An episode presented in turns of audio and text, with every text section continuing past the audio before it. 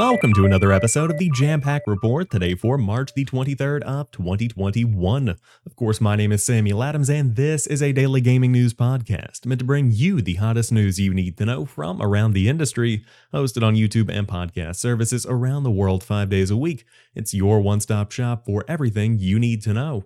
So if you enjoyed the show and you like what you see, hit that subscribe button and keep coming back for more. For those that are watching the video version of the show, you'll notice that I no longer have a green screen behind me. That's something that I've been using for specifically the past two years. Uh, but even going further back, there has been a lot of green screen in my life for three to four years. And that's mainly because I've lived in either a childhood bedroom or my one bedroom apartment, and it's not much to look at. But now I've got some decor, I have some new paintings that I'm proud of. I have a Bruce Springsteen wooden panel poster over there, got some got some stuff going on behind me. I even bought throw pillows. Please clap, that's an adult move. And then that's not all. You also get access to the cat. So I mean, who's who's really winning here? You ha- you have access to the cat, you have decor. I I feel like it's it's a good option here if you do want to experience the. Never mind. Uh, if you do enjoy it, let me know in the comment section down below. We can always go back to the green screen, but I did a quick stream last night on twitch.tv slash jampacksam, and it seemed like people enjoyed the natural background a bit more than the green screen. And quite frankly, uh, I think I like it better because it feels more natural. With that being said, this is not a cat podcast. This is not a home decor podcast. This, my friends, is a daily gaming news podcast. And boy, do we have some gaming news to dive into. Microsoft is in talks to acquire Discord for $10 billion. A report early Monday from VentureBeat suggested that Discord was being considered for an acquisition, with Bloomberg later reporting that Microsoft is in talks to acquire the gaming centric communication platform for $10 billion. Bloomberg and VentureBeat take different stances on the probability of the deal closing, with VentureBeat saying a deal could be close and exclusive acquisition discussion agreements have been signed, though Bloomberg sources say the deal is not imminent, and one even says that there is a higher likelihood of Discord going public. Epic Games and Amazon have also been in discussions with Microsoft, according to Bloomberg. Discord was recently valued at $7 billion with 140 million monthly active users, and that number is continually on the rise. Throughout the COVID 19 pandemic, Discord has played a very large part in keeping communities connected, and for many people, especially those that work in the gaming industry, it has helped bolster their businesses. My question, whenever this story popped up on my feed, is why is Microsoft wanting to acquire Discord when they have Microsoft Teams? And while Teams is a very different beast in comparison to Discord, it still bolsters an entire world of businesses. And so, with that underlying technology, it seems like a more fiscally wise decision to invest in creating some kind of offshoot of Microsoft Teams that is specifically gaming focused. But you don't have that same name recognition. The name Discord is very powerful. It is the new TeamSpeak. It is the go to communication platform for players on PC and really for gaming fans in general. Whether you're watching a Twitch stream and you want to become a larger part of the community, whether you have a Twitch stream and you want to build your own community, or whether you just have a couple of friends that you enjoy playing games with, Discord is the answer to all of those problems in those situations. And so, with that kind of ubiquity, there's a lot of value in that. But I want to echo what I saw on Paris Lilly's timeline uh, who is another podcast host. He's on the Kind of Funny Xcast, Gamertag Radio. This would be a fantastic opportunity for Discord to be the answer to cross platform communication. So let's say that you have three players all in the Xbox ecosystem. You have one on an Xbox console, you have one on PC, and you have one on the cloud. Imagine Discord connecting all of these people together and allowing seamless communication without having to jump through any hoops, have multiple devices, have a Bluetooth device running through their headset. None of that is no, you, you don't have to. You just plug in your mic, and it works, regardless of where you are. That is very, very powerful. And Discord is a fantastic way to make that happen because the platform is so open and it's so able to be manipulated in that way that I think it could be possible. Uh, Is that Microsoft's plan? Yet to be determined. Could this be uh, just a very basic acquisition like what we saw with Sony and Evo last week, where they buy Discord and they just kind of continue to grow and evolve it? Yes, but there's some kind of strategy here if these reports are actually legitimate. So we'll see what comes of it. Very excited for the future, uh, but a lot of people are concerned. And to be fair, that's something to be concerned about because Discord is a place where people have built their entire lives. There are so many people that are deeply invested in the online content creation space and in their online communities that Discord is their link to their social world. Discord is the place they go to hang out with their friends. Uh, and so this is a very special platform, one that should be treated with care. And I think Microsoft can do that, but we have seen in the past what has happened with platforms like Mixer, where they come in, make the acquisition, and then things go south, and Mixer has now shut down. So I don't think that could happen because Discord is very, very different just in terms of its nature uh, than a service like Mixer. Uh, but at the same time, kind of up in the air. We'll see what comes of it. Again, I do want to reiterate nobody really knows what's happening right now. There are different reports coming in from around the industry, uh, but I would not be, again, shocked to see some kind of news brought up in the next couple of days that sheds more light on the subject. But moving on to another Microsoft story, Xbox Live is now the Xbox Network. We talked about this on yesterday's episode of the show, but in short, to catch you all up, over the weekend, people noticed some changes to the alpha build on Xbox consoles, where when you went to upload a screenshot, instead of saying upload to Xbox Live, it says upload to the Xbox Network. Some other people noticed some changes on the dashboard. On top of that, you also saw Major Nelson, a longtime employee of Microsoft, changing his official title from Xbox Live's Major Nelson to Xbox's Major Nelson. And so all these things came together to bring a lot of people questioning the future of Xbox Live. And so now we see this. And according to a quote from a Microsoft spokesperson given to The Verge, Xbox Network refers to the underlying Xbox service, which was updated in the Microsoft Services Agreement. The update from Xbox Live to Xbox Network is intended to distinguish the underlying service from Xbox Live Gold memberships. End quote. This is becoming a bit of a mess, in my opinion.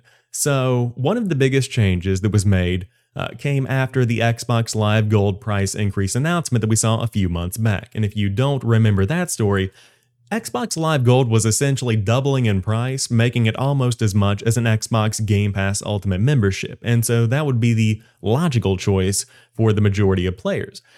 This was Microsoft trying to force us to get Xbox Game Pass Ultimate, which is not the way that you get people into your ecosystem.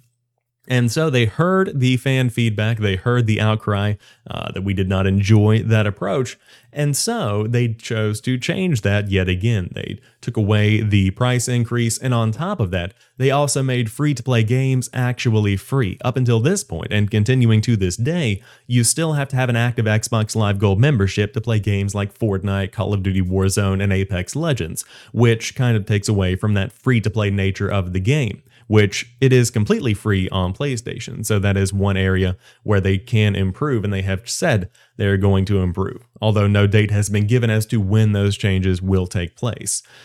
My question here is when are we going to see the next evolution of Xbox Gold going away, whatever the actual name of the service is going to be?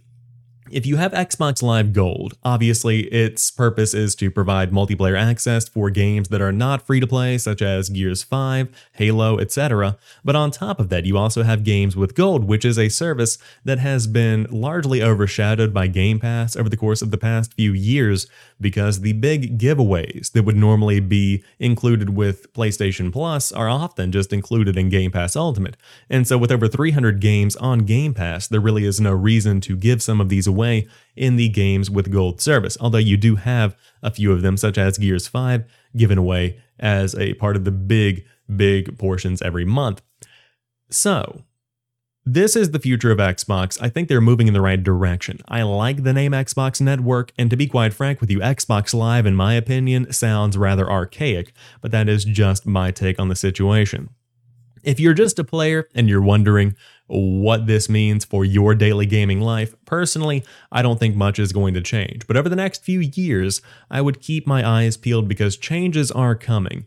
Xbox Live Gold, Xbox Network, and Xbox Game Pass, and Xbox Game Pass Ultimate, and Xbox Game Pass for PC, a lot of this is getting muddied. There are so many services and so many options that it can be a lot to keep up with, especially for somebody that's not invested in the ecosystem and that inherently understands this stuff because it's been around for so long. They have to streamline their operation here. They have to make this simpler for people to understand. And I think right now we're in kind of uh, we're we're in a transitional time with Microsoft and with the Xbox brand. But regardless, excited for the future, uh, and I think there is a lot to look forward to. Xbox is continuing to really impress me this generation, uh, and I'm proud to be a part of that ecosystem. Uh, but with Xbox Live, you now have the Xbox Network. A big report came today, moving over to Nintendo news.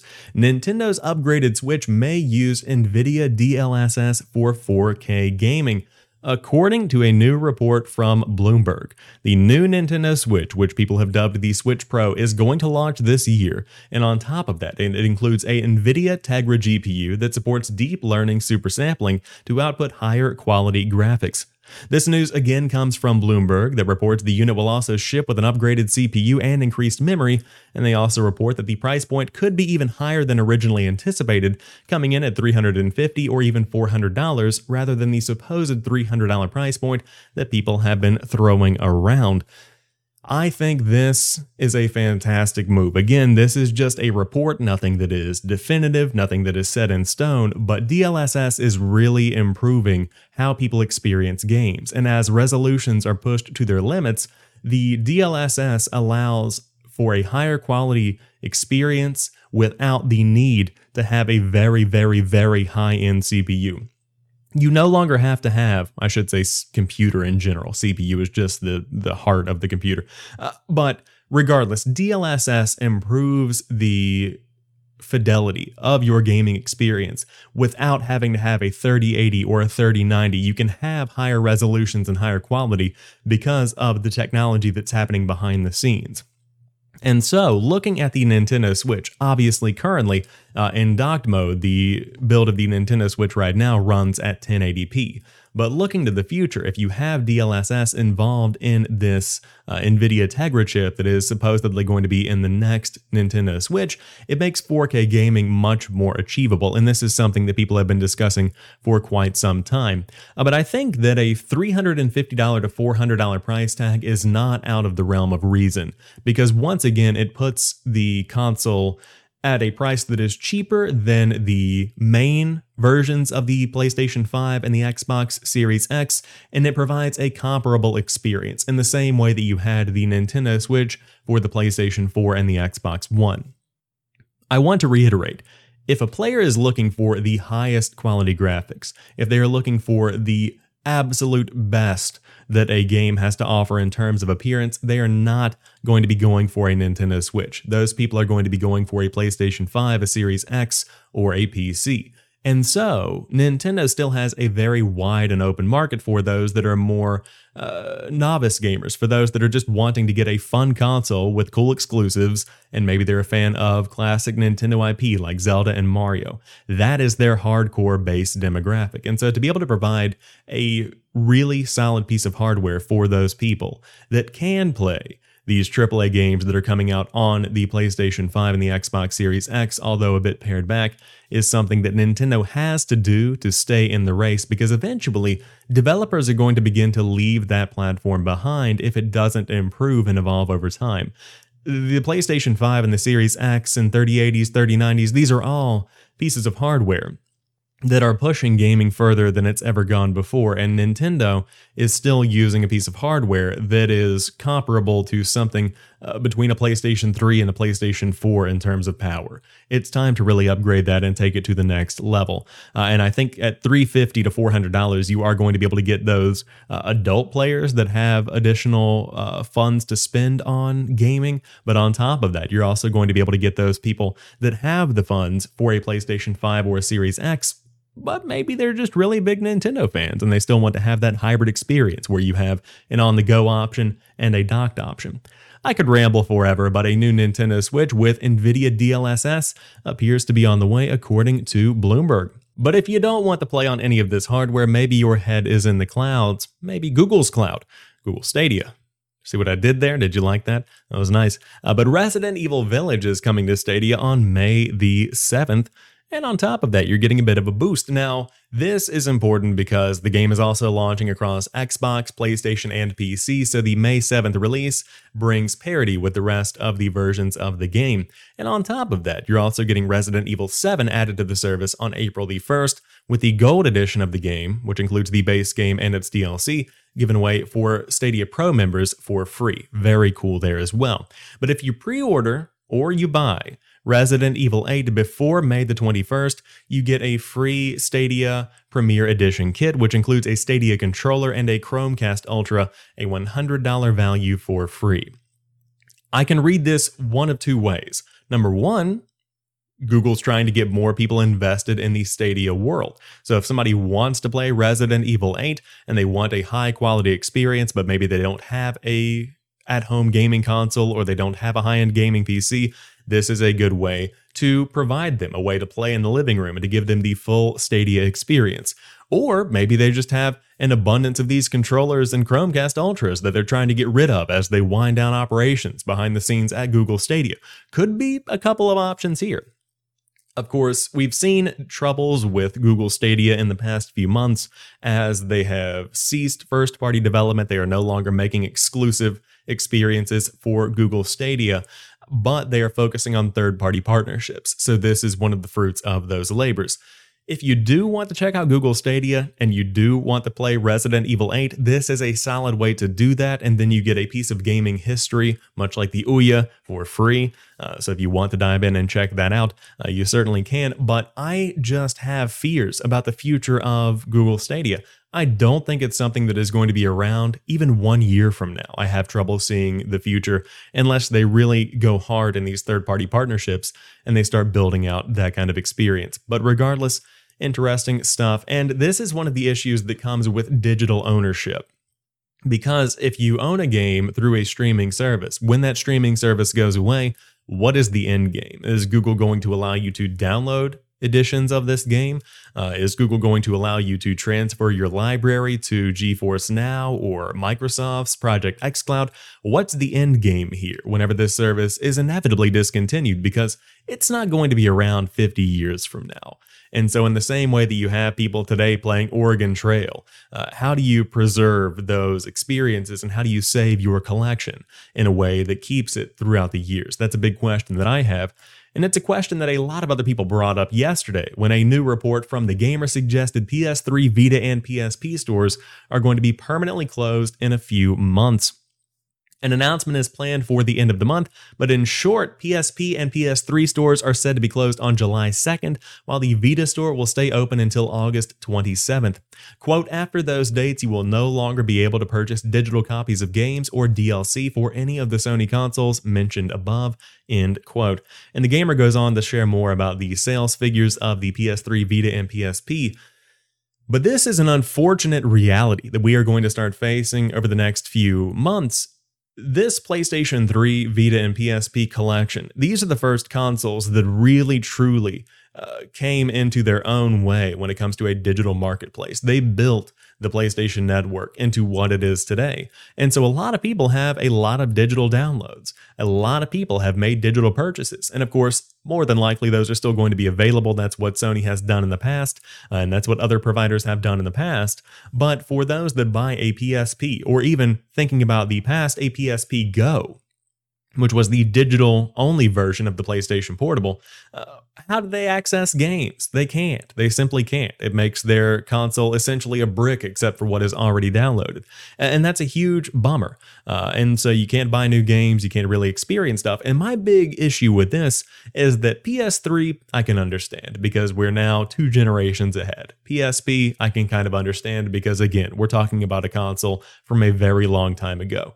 But Vita, that's still a console that is getting new releases on a regular basis. And according to Colin Moriarty, uh, the uh, owner of Lillymo Games, and on top of that, somebody who has put out multiple games in the past, of course, controversial gaming journalist, uh, taken for what you will, is what it is. Uh, he just ordered a Vita developer kit, and Sony provided it with no issue, no mention that Vita was going to be going away anytime soon. Uh, there was no kind of issue at all with that. And so that leads me to question uh, the validity of this statement.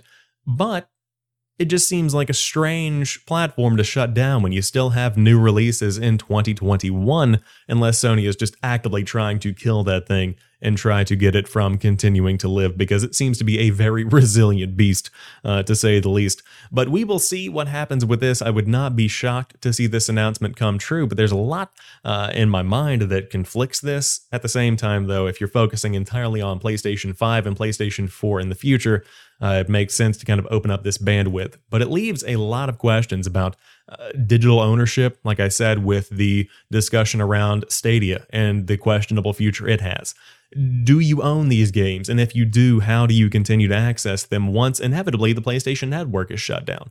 Uh, that's something that is probably going to happen at some point. Uh, who knows what that could end up looking like? Again, we're talking about some very, very uh, high level hypotheticals here. But we'll see. Finally, if you do want to dive into Resident Evil Re:Verse, it's going to be having an open beta between April 8th and the 11th. You can get ready to take on Mr. X again. Beta testing is available from April the 7th at 11 p.m. Pacific Time, 7 a.m. GMT until April the 10th at 11 p.m. Pacific Time and April 11th, 7 a.m. GMT. And fans will be able to play on PS4, Xbox One, and PC via Steam.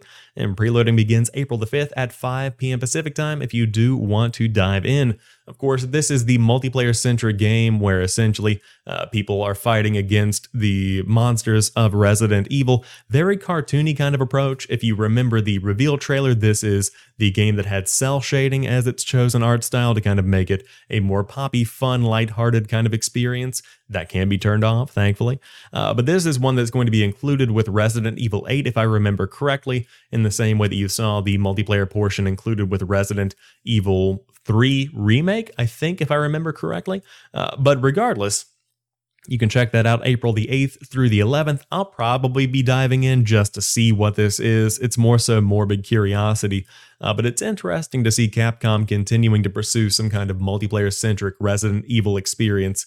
I'm not sure if that's ever truly going to take off, but boy, they are going to try. But that rounds out today's episode of the Jampack Report. If you enjoyed today's show, drop me a like down below and let me know what stories caught your eye. But specifically, do you think Microsoft is going to acquire Discord and how do you feel about the Xbox Live rebrand? Would love to hear what you have to say. But until tomorrow, you guys have a fantastic rest of your day. I'll talk to you soon and peace.